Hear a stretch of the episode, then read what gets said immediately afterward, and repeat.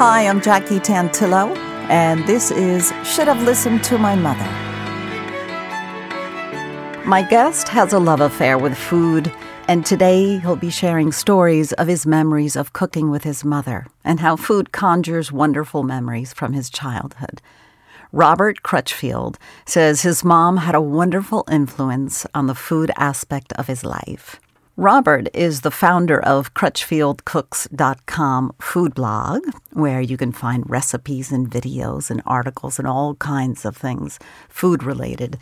And in addition, he's the host and producer of Crutchfield Cooks, the podcast. So it's going to be a cooking episode and love and affection and things that we associate with food. Robert Crutchfield, thank you so much for joining me on Should Have Listened to My Mother. Oh, absolutely, Jackie.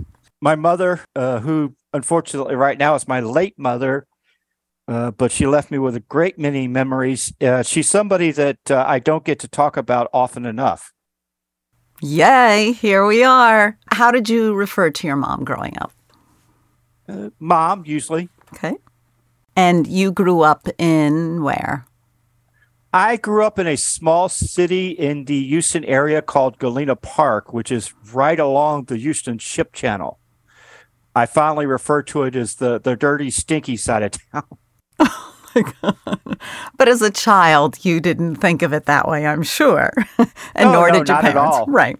It's probably my transitioned wife, quite a bit. My wife teases me and tells me I grew up in Leave It to Beaverland. oh, I bet. That's probably beautiful. But do you have siblings? Yes, I have one of each. Okay. Uh, one brother who uh, moved to Boston many years ago, and a uh, sister who still lives in a different community over there in the Ship Channel area. Okay. And where are you in the pecking order, age wise? Are you beginning? I'm the oldest. You're the oldest. Okay. Do you tell me, did you have a responsibility as the eldest son in the family? Not always as much as you would think. Uh, there was a kind of an interesting uh, transition period in there about the time I was in junior high, where my parents would uh, pay a babysitter to watch us, and the babysitters that we had were actually uh, older girls from uh, where I went to school. Uh, it wasn't until I became an adult myself that I thought about it. I was like, well, you know, I didn't really need a babysitter at that age. I went to school with my babysitters, but at the same time, did I want to be responsible for two other kids? Not really. Yeah, I don't think any kid does really. I mean, occasionally it makes them feel good, but it's okay. So, did you love your siblings or did you guys fight? And and what kind of a role did your mom play in the whole dynamics in the home? I don't know that. I think I would. I think we definitely were to the side of of loving each other rather than fighting, and I think my mother had a lot to do with that. My mother, uh, she didn't.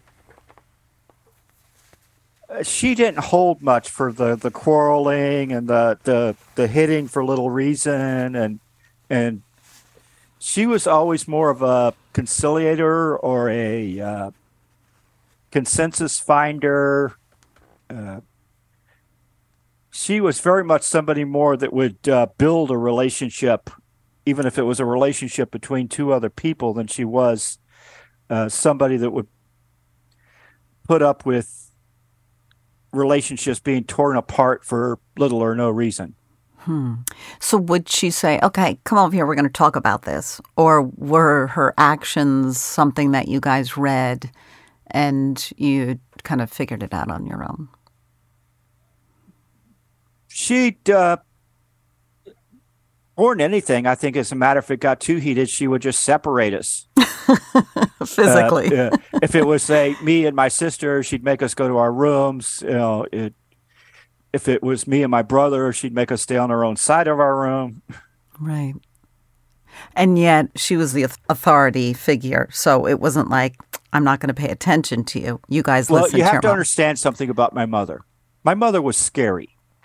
In what way? Don't get don't get me wrong. I love my mother, but my mother, my my wife. If, if if my if my wife weren't feeling bad herself and wrestling, she'd tell you that my mother was scary. She th- my mother, among other things, uh, in her former life, Believe it or not, moms have lives before their moms. Yeah. Uh, she, among other things, was uh, the first thing she did. She was a clerical supervisor for J. Edgar Hoover during the Korean War. Wow. So any woman that goes toe to toe with J. Edgar Hoover in the Hoover FBI days, kind of, uh, you already qualify as scary. Uh, later in life, when I w- when I was older, uh, and she worked for the University of Houston system, which I'll get back to later. Uh, there was a situation because the uh, the university actually owned the land under a Wendy's restaurant, and my mother, being my mother, looked Dave Thomas straight in the eye and told him the chicken sandwich next door was better. Hmm. uh, just a few things like that. Uh, needless to say, my mother was not somebody. Dave Thomas of with. Wendy's, right? Yes, right. the, the the Dave Thomas of Wendy's, the the founder, the CEO. Right. Oh my goodness. So she mm. said what was on her mind. Yes. That's I'm just refreshing. saying this is this is this is not a woman that intimidates. yeah. So you didn't mess around when mom said oh, something. No, no, no, no, no, no. That's interesting. Actually, first I want to ask because I forgot to ask this when we first I got so engaged so quickly. What is your mom's first name? Marilyn. Marilyn Louise. Interestingly enough, name wise, her side of the family, her family, their nickname for her was Wheeze. So we would go up north to visit our cousins, and, and, and everybody would be calling for Aunt Wheeze all the time. Oh, that's so great. As in Louise, but Wheeze. Yes. Oh, that's sort of wonderful. a shortened version, yeah. And did she, your mom grew up? She was a Texan. Uh, no, my mother grew up in uh, Missouri, in the north part of Missouri. A good part of the time she grew up, she grew up on a farm. When she got to be high school age, they actually moved to a small city in that area.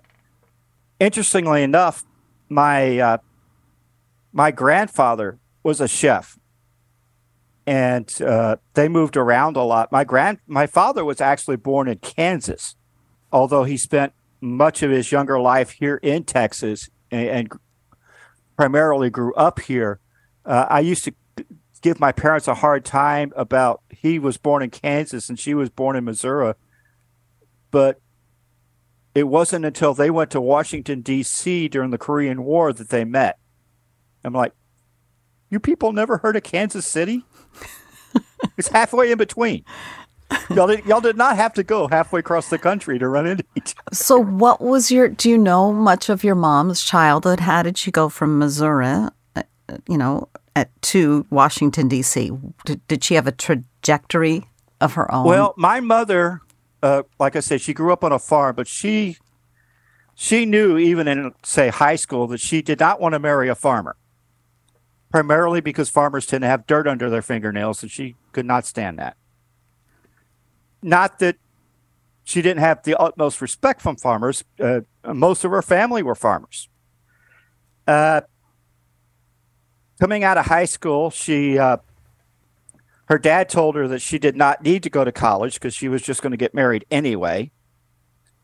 So she worked sometimes multiple jobs and worked her way through the uh, the business college, uh, Chillicothe Business College that they had there in town. When she graduated from Bill, uh, uh, business college, or well, she didn't graduate. When she left business college, a local businessman who had some sort of connections with whoever got her a job as a uh, typist with the FBI in Washington D.C., and then she worked her way up from there. Uh, so it was partly the uh, the country kid concept of get me the heck out of here. And it was partly of uh, because of some of the jobs she had in high school and whatnot. She had met some of the business people in town who, partly because of the Korean War, were able to give her a leg up and the proper recommendations that uh, that got her to DC. Who was, do you have any idea who her role models were? Like, how did she figure out that she didn't have to marry a farmer and stay right where she was in Missouri or, you know, anywhere in the Midwest? Or uh, who, who inspired a, her? Do you know? I don't know that she had any uh, role models as far as that. I mean, her dad, even with the disagreement with uh, the idea of going to college, of course, understand we're talking about the early 50s here. It was a different, it was almost a different planet. Uh, my even my grandfather probably would have had a different attitude about it now, but it was it was what he knew, and she actually had a very good relationship with her, her father and some of her uncles, but they were all farmers. I, I think the the idea of something other than being a farmer's wife came as much from education as anything else. Uh, not just what she learned there in school, but uh, my mother, among other things, was an avid reader, always desperately wanted to write. Uh, that was something that uh, that was something of mine that she was actually jealous of because uh, I even knew her to say to I forget who one time that she was so jealous of me because she could barely write a grocery list, and here there were people that would pay me to write. Well, I'm sure if she put pen to paper with all that she had accomplished and and her intelligence and her creativity, that she would most certainly be a great writer. I'm sure she had to do some writing eh, with J. Edgar Hoover. yeah. Uh, she certainly had enough raw material, that's for sure. Right. She could have written a book, her own biography. And let's just say we only have 30 minutes and we we, we don't have time for all the raw material my mother would have for Wow. things like you that. don't you wish you were a fly on the wall? Sometimes. Spending time with your mom. Hmm, That's pretty cool. Once she got married and started a family, did she continue to work? Uh, off and on. Uh, there was a there, there was a time uh, in the neighborhood where I grew up where she actually ran her own secretarial service, and uh, actually uh, was a service to the the doctors and lawyers and different business people there in our neighborhood where I grew up, which is completely different than it is now because. Uh, like so many other places, now it's all corp- it's all chains and everything else back in those days, that that area of town was all small mom and pop businesses uh, and and things like that. When we were real small, babies and toddler size and whatever, she deliberately did not work by her own choice, and spent time I don't even remember how many years being a stay-at-home mom and taking care of us, putting us in the old school little red wagon and and and hauling us down the Mhm. Street to the park down towards the entrance of the sub our old subdivision and as we got bigger cooking with us and, and and that sort of thing. In fact in that day obviously she taught our sister how to cook. And uh, i remember my mother saying that my brother and i were going to cook too because she would be hell bent if any son of hers starved because he didn't know how to turn the stove on Oh, I like her so much. so your parents had the resources. She could stay home, and she understood the significance and the the power and the benefits of uh, be, being a stay-at-home mom. It was a struggle. There were times where it almost didn't happen, uh, but it was it was enough to where they could they could scrape by, uh, even though some months it, it it was. They were fortunate in that uh, my father worked at the steel plant, and back in those days, at the steel plant, at, at the height scheme of things, the steel plant my dad worked at employed over five thousand people, and there was a time in the scheme of things where my father could work overtime pretty much any time he had a mind to. He just told the boss, "Hey, I'm staying on another shift, okay?" Which I came to find out in adulthood is how I had some of the things that I wanted because my father and mother were a pair. My father, uh, he was the kind of guy, needs were not enough. If he had within his power, his children did not want for anything. Not that we were a rich family or, or anything like that, but we were comfortable to extremely comfortable.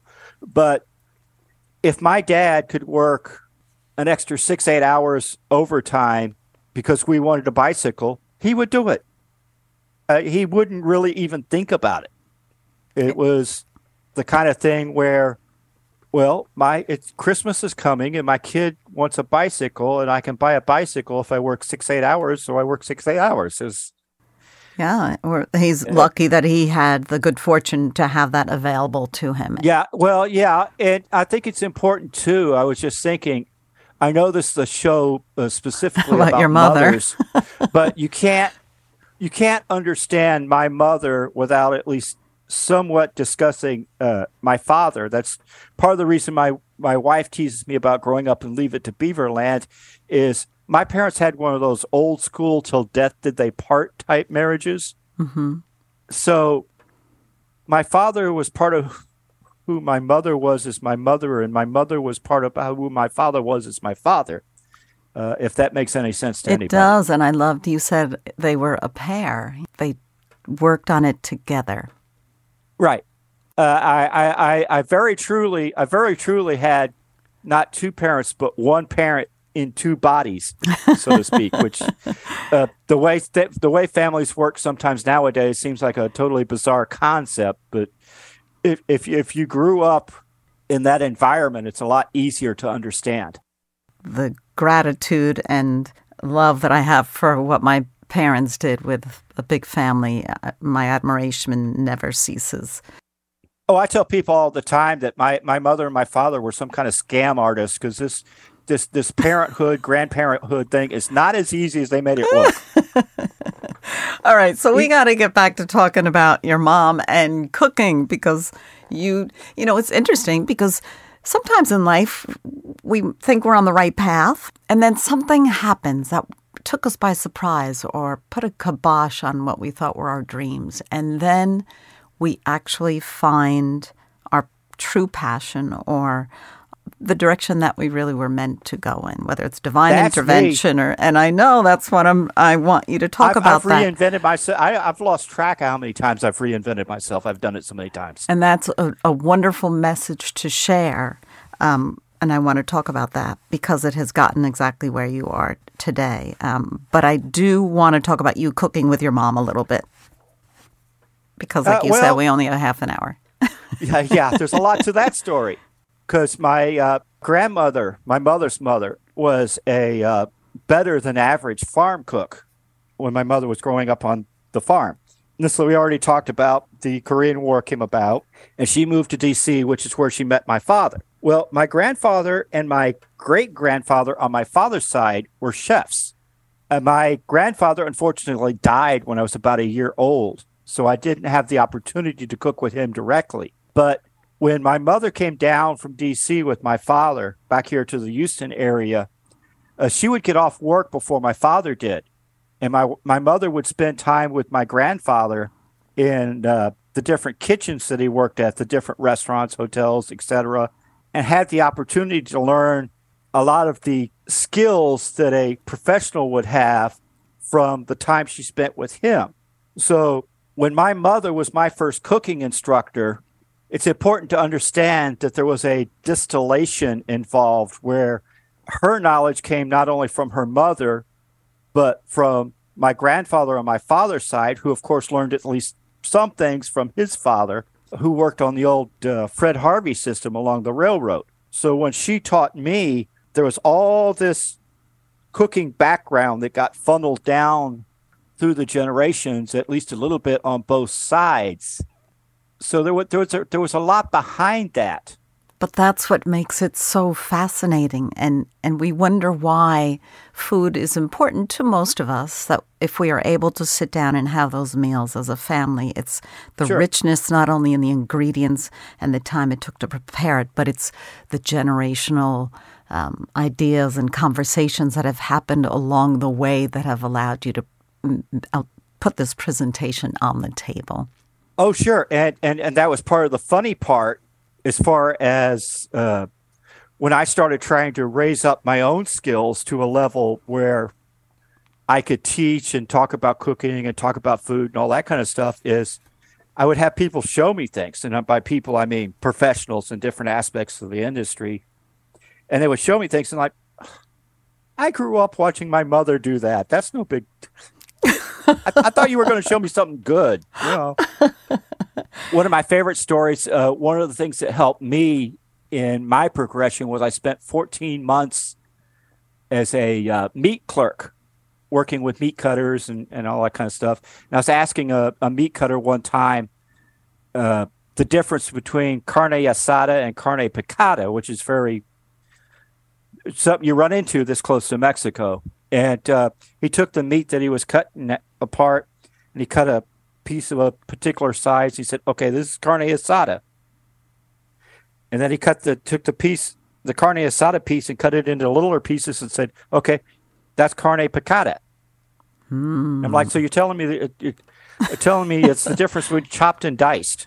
Exactly. He's like, he's like, pretty much. I'm like, wow. here I could cook Mexican. I didn't even know it. But it's interesting. I, I knew I could cook Tex-Mex, but Mexican's a different thing. But it's also those little things like that that can be intimidating to people who aren't familiar with these subtleties, right? People was intimidating to me in the beginning. It's intimidating to me. so till I realized how much I knew, and then I took the how much I knew and started building onto that, and then it's like all of a sudden I'm an expert like these other people, and there's no more need to be intimidated anymore.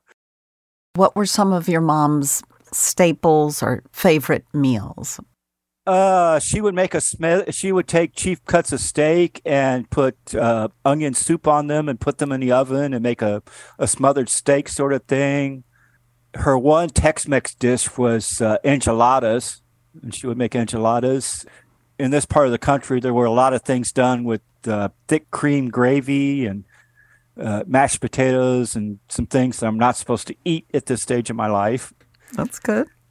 There was there was a pretty fair variety because her uh, her go to, well, she had two.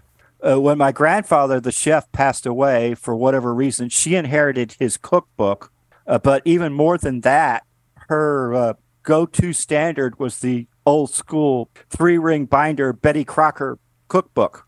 Oh, I remember that one. And she started she started with the the Betty Crocker cookbook and made some of her own adaptions and and things over the years. And there's when I learned to cook and whatnot, uh, and would get the Betty Crocker cookbook out, there would be all these notes to the side and and and and different things that she'd edit it right even even without even without her necessarily standing beside me there was this this written record that she helped teach me through. A running commentary. So she was one to fiddle with recipes, right? She'd tweak them, as they say, tweak recipes. Yes, okay. Very much. She would she would tweak them and, and make them her, her own. her own, which of course is part of uh, where I learned about that process because that's what a that's what a chef or a professional cook does. They may start with a standardized res- recipe, but at some point they uh, they personalize it and my mother was the the first person where I experienced uh, that aspect of it. That's great. You're interpreting words on the page. Sure, sure. It's really nice. So we are, like you said, 30 minutes isn't enough time to talk about your mom and your upbringing and your experience. So now, with what the time we have left, I want to make sure that we talk about all of your goings on because you are a busy guy. You've got your cooking blog and your podcast. Well, uh, let's go back to, to the beginning. The, the first one that came about was the blog about three years ago.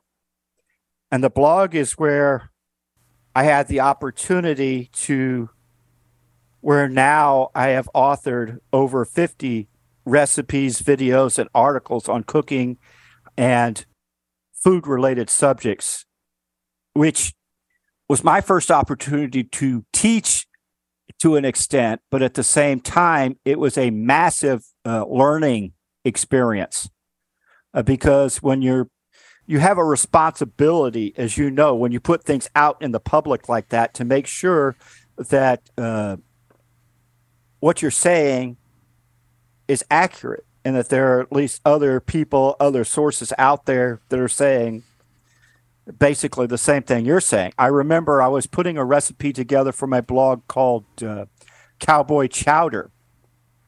And uh, I went through the process of looking up, well, what is the technical definition of a chowder? And does that correlate with what I'm saying? I like the name, but I didn't want to put the recipe out there with the name that I liked and have people say, that's not a chowder Oh, well, you're, you're but you're always going to be up against something like that. Yeah, you are, but you still have a certain responsibility to to make sure you go at least so far. Absolutely. Uh, Otherwise, people will not consider you legitimate too, and you loved your craft, so it's very important. It's a credibility thing, and it's also a thing of uh, a person should follow a certain person because they are educated in a certain area and they do have a passion for that area. The blog was the first thing, and the podcast is actually my primary vehicle at the moment. I'm up to, I think, about a dozen uh, episodes, and uh, I've been able to talk to everybody from uh, Katie Day, a nutritionist and wellness coach in Denver, to a gentleman out in uh, Hawaii who founded Hawaii Food Tours, to chefs like Joe Gatto, who besides being a personal chef to several of the Boston Red Sox and Boston Celtics players, did the From Scratch show on Pluto TV and Roku, and he even has a radio version of the show on NPR, which begged one, which begged one of my questions to his. It's like, how do you teach people to cook on the radio? Well, you've certainly mastered that with your podcast. My goodness. And then you have all the other information that you give out on your blog as well. And I really want to thank you for coming on today. Sure. There's so much to explore, and cooking is an art. So I, you know, I often get frustrated with myself because I don't have a miracle meal, you know, in, in 15 minutes every night on the table. But it's a learning process, you know, and that's what I what I like about it. Absolutely. Thank you so much, Robert Crutchfield, for joining me on Should Have Listened to My Mother. Thank you, Jackie. My pleasure. And we'll be back next week with another episode. I can't wait.